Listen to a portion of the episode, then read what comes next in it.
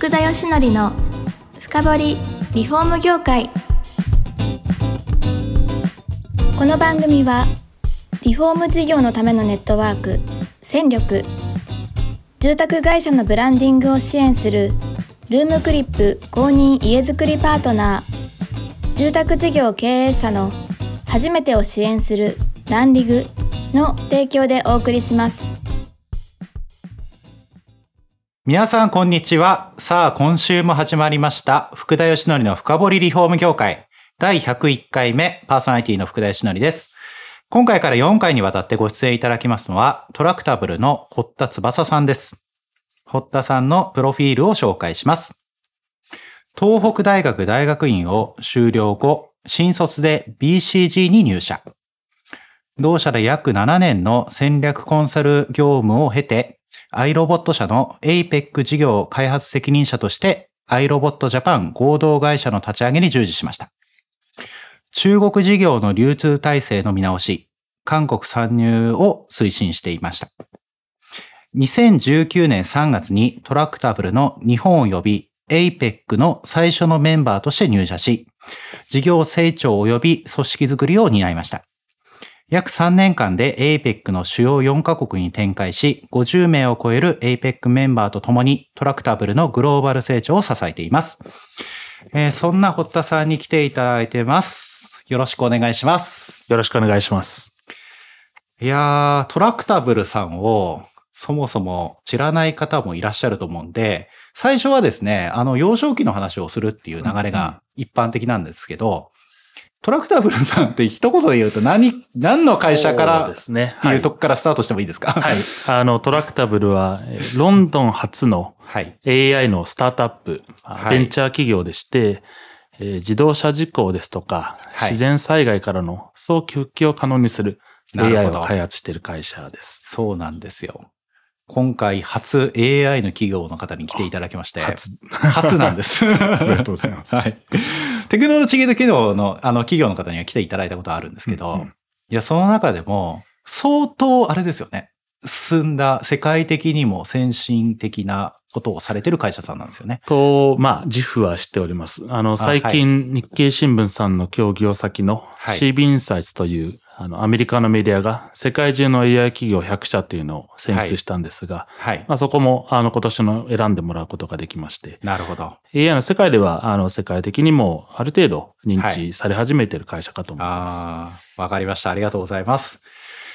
で、今回は、まあそこあたりの、まあ事業の詳しいところも、もちろん気になるところなんですけど、まずはですね、まあ堀田さんどういう方なのかっていうところから入りたいと思いまして、小さい頃ですね、どんなお子さんだったから聞いても大丈夫ですか？大丈夫です。はい。小さい頃ですね、はいあのーまあ、生まれはあの、千葉県の我孫子市というところで、アビコなんですか？あ、そうなんです。私あの住んでるの守谷なんです。すぐ近く実はあの、小はい4から守谷に引っ越して、はい。あの、まあ、千葉の、あの、北、北部と茨城の南部が長いんですが、そうですね、結構まあ自然に恵まれつつも、とまあ都心にもそんなに遠くはない、あのはい場所でしたので、まあ山行ったり、キャンプ行ったり、あ、そうですか。都内になんか博物館行ったり、結構行動的な子供だったかもしれないですね。へえ、じゃあそこでいろんなこう経験をされてっていう感じなんですかね。そうですね。はい。あえて言うなら、すごく好奇心旺盛だったのかなと思いますね。ああ、なるほど。いろんな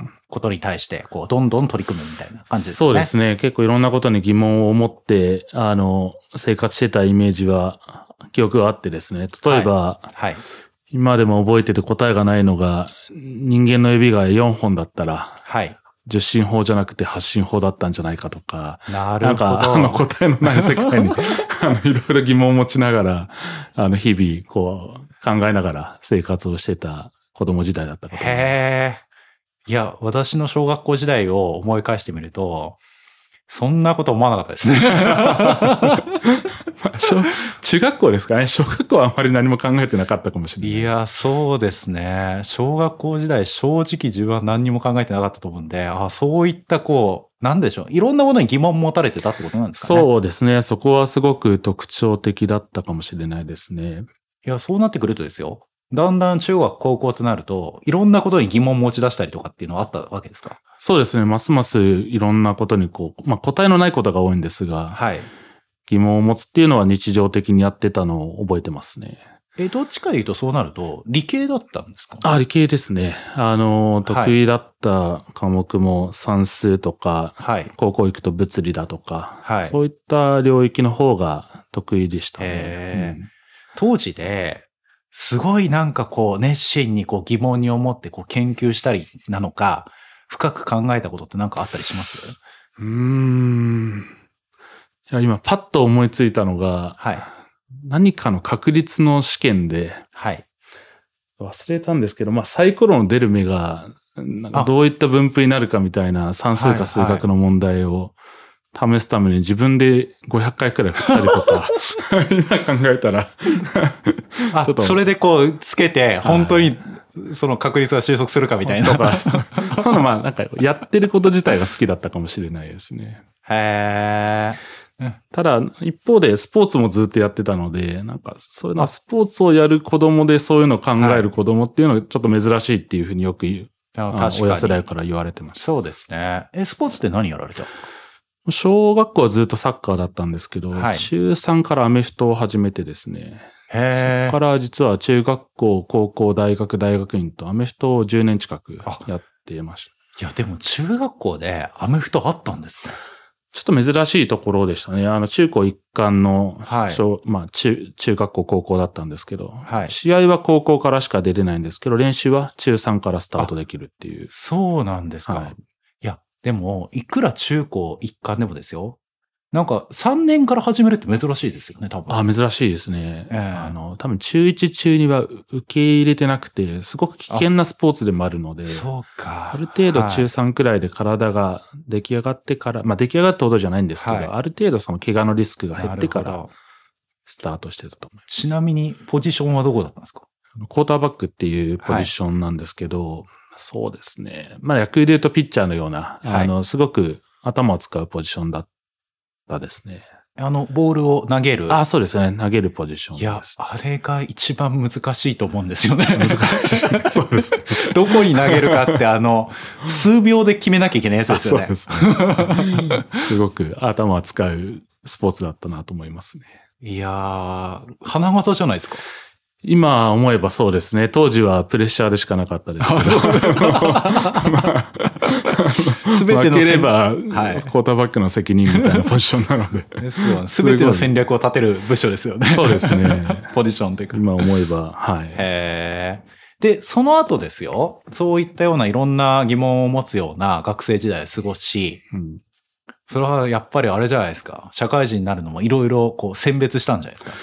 そあ、そうですね。言われてみたら、選はい選別というと大げさですけど、はいあの、当時、インターンシップっていうのが流行り始めてた頃ですね。2007年とかなんですけど、結局、7社くらいの会社でインターンシップやって、ええこんなにも会社によって働き方違うんだなっていうのを、あ、かそうなんですか大。学院の時にはいろいろ経験してましたね。やっぱり、その中で印象に残った会社を選んだんですか？そうでもないそうですね。印象に残った会社を結果的には選んだんですけど、はいい、ろんな両極端な会社でインターンシップしてて、一つはトヨタ自動車さんで2ヶ月くらい工場の寮に住みながらはい。物流網を最適化するみたいな仕事を片ややりながら、はい。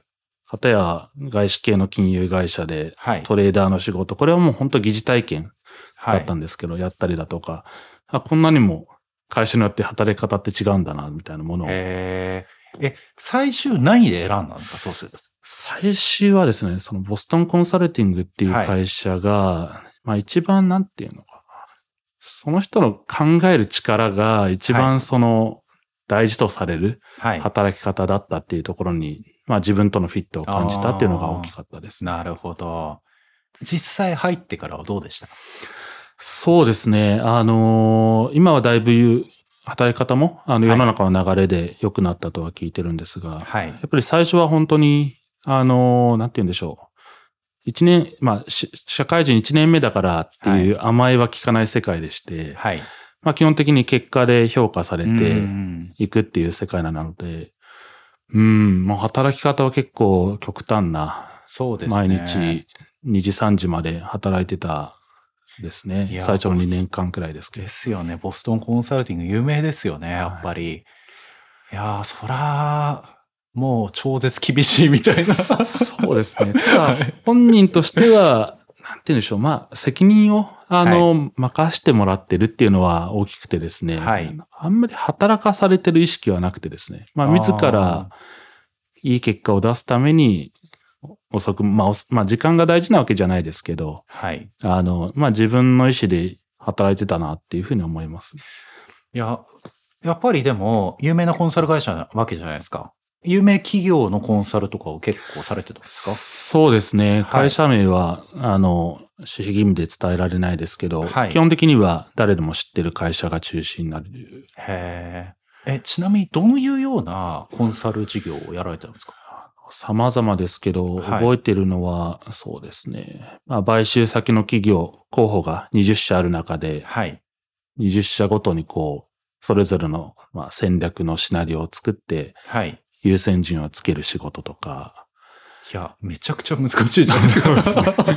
とか、はい。30万人近くの大企業の人事制度の骨子を作る仕事だとなかも、るほど。本当に多岐にわたるんですけど、あの、まあ本当に難しい仕事だったなと思いますね。そうすると経営的に、あのーまあなんていう課題なところをもう一つずつ深掘りしながら、もういろんな領域の仕事をするみたいなところなんですかね。そうですね。最初はいろんな領域の仕事に携わるんですが、やっぱはいり徐々に徐々に自分の得意領域っていうのを定めていって、はい。得意な業界、得意な領域で、あの、特化していくっていうキャリアの進め方が一般的です。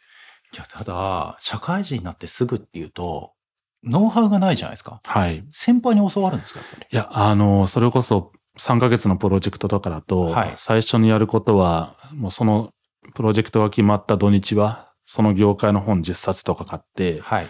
まあ、ある意味仕事ではあるんですけど、土日かけて10冊その業界本を読むとか、なるほど。すごい勢いでその業界をキャッチアップして、あとは、その会社とか社外に知人、友人がいるので、はい。インタビューをさせてもらって、はい。その業界の課題を理解するだとか、なるほど。いう働き方ですね。ですよね。いやー、でも、私なんかはやっぱりリフォーム業界にずっと従事してるんで、一つの業界でも結構大変じゃないです大か。変ですよね。それをいろんな業界にわたってやるって、とんでもない能力必要だなって思いますよ、本当に。うんうん。まあ、とはいえ、やっぱその道のプロの方には当然足元にも及ばない中で、まあ最終的にはその知識とか知見をつけて、その道のプロの人と会話ができるっていうのがゴールですね。なるほど。はい。その後に、まあ、誰もが知るアイロボットジャパンいや、いわゆるルンバの会社さんですよね。はい。これなぜ入られたんですか？そうですね。そのルンバのアイロポットのグローバルのナンバー2が、まあたまたま共通の知人がいまして、はい。その人から日本のおアイロポットジャパンを立ち上げるっていう時にはい一緒にやらないかって声をかけてもらってですね。もともと、まあ、ルンバだとか、その世の中にない仕組みを作ってる会社ってすごいなという憧れがあって、はい。あの、ルンバとかアイロボットの会社知れば知るほど、すごく社会的に価値のあることをしてる会社だなと。あーはい。ああいったロボット掃除機で共働きが増えて、はい。よりこう、まあ人の暮らしが良くなるっていう、そう、まあすごい素晴らしいミッションのもとやってる会社で、かつ、まあオンリーワンと言いますか、はい。あの、誰でも知ってる会社ですので、まあすごい会社として憧れがあって、まあ一緒にやろうって言ってくれるはい。人がいて、あの、まあちょうどいいタイミングだったのでトライしたっていうのが当時です。当時は、まだそのロボット掃除機っていうものは普及しだしぐらいですか？あ、もう当時2017年はい。なので、はいえっと、もうルンバは日本では誰でも知っているあ。認知率はもうくらいだったんで99%くらいだったと思いますね。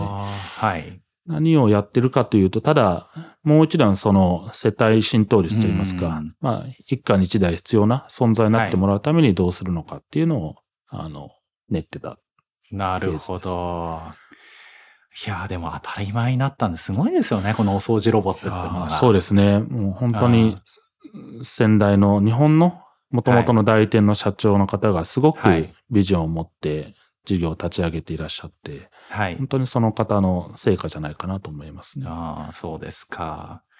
そんな話をしてたらもうですね、時間が来ましてですね。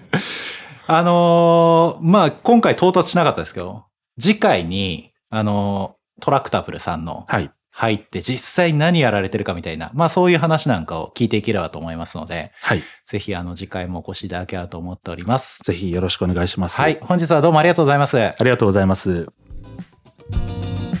この番組は住宅業界に特化したコンサルティング会社ランリグが長年業界の今を追いかけてきた福田義則をパーソナリティに迎え確かな実績を持つスペシャリストを毎回ゲストにお招きしてお送りする番組です。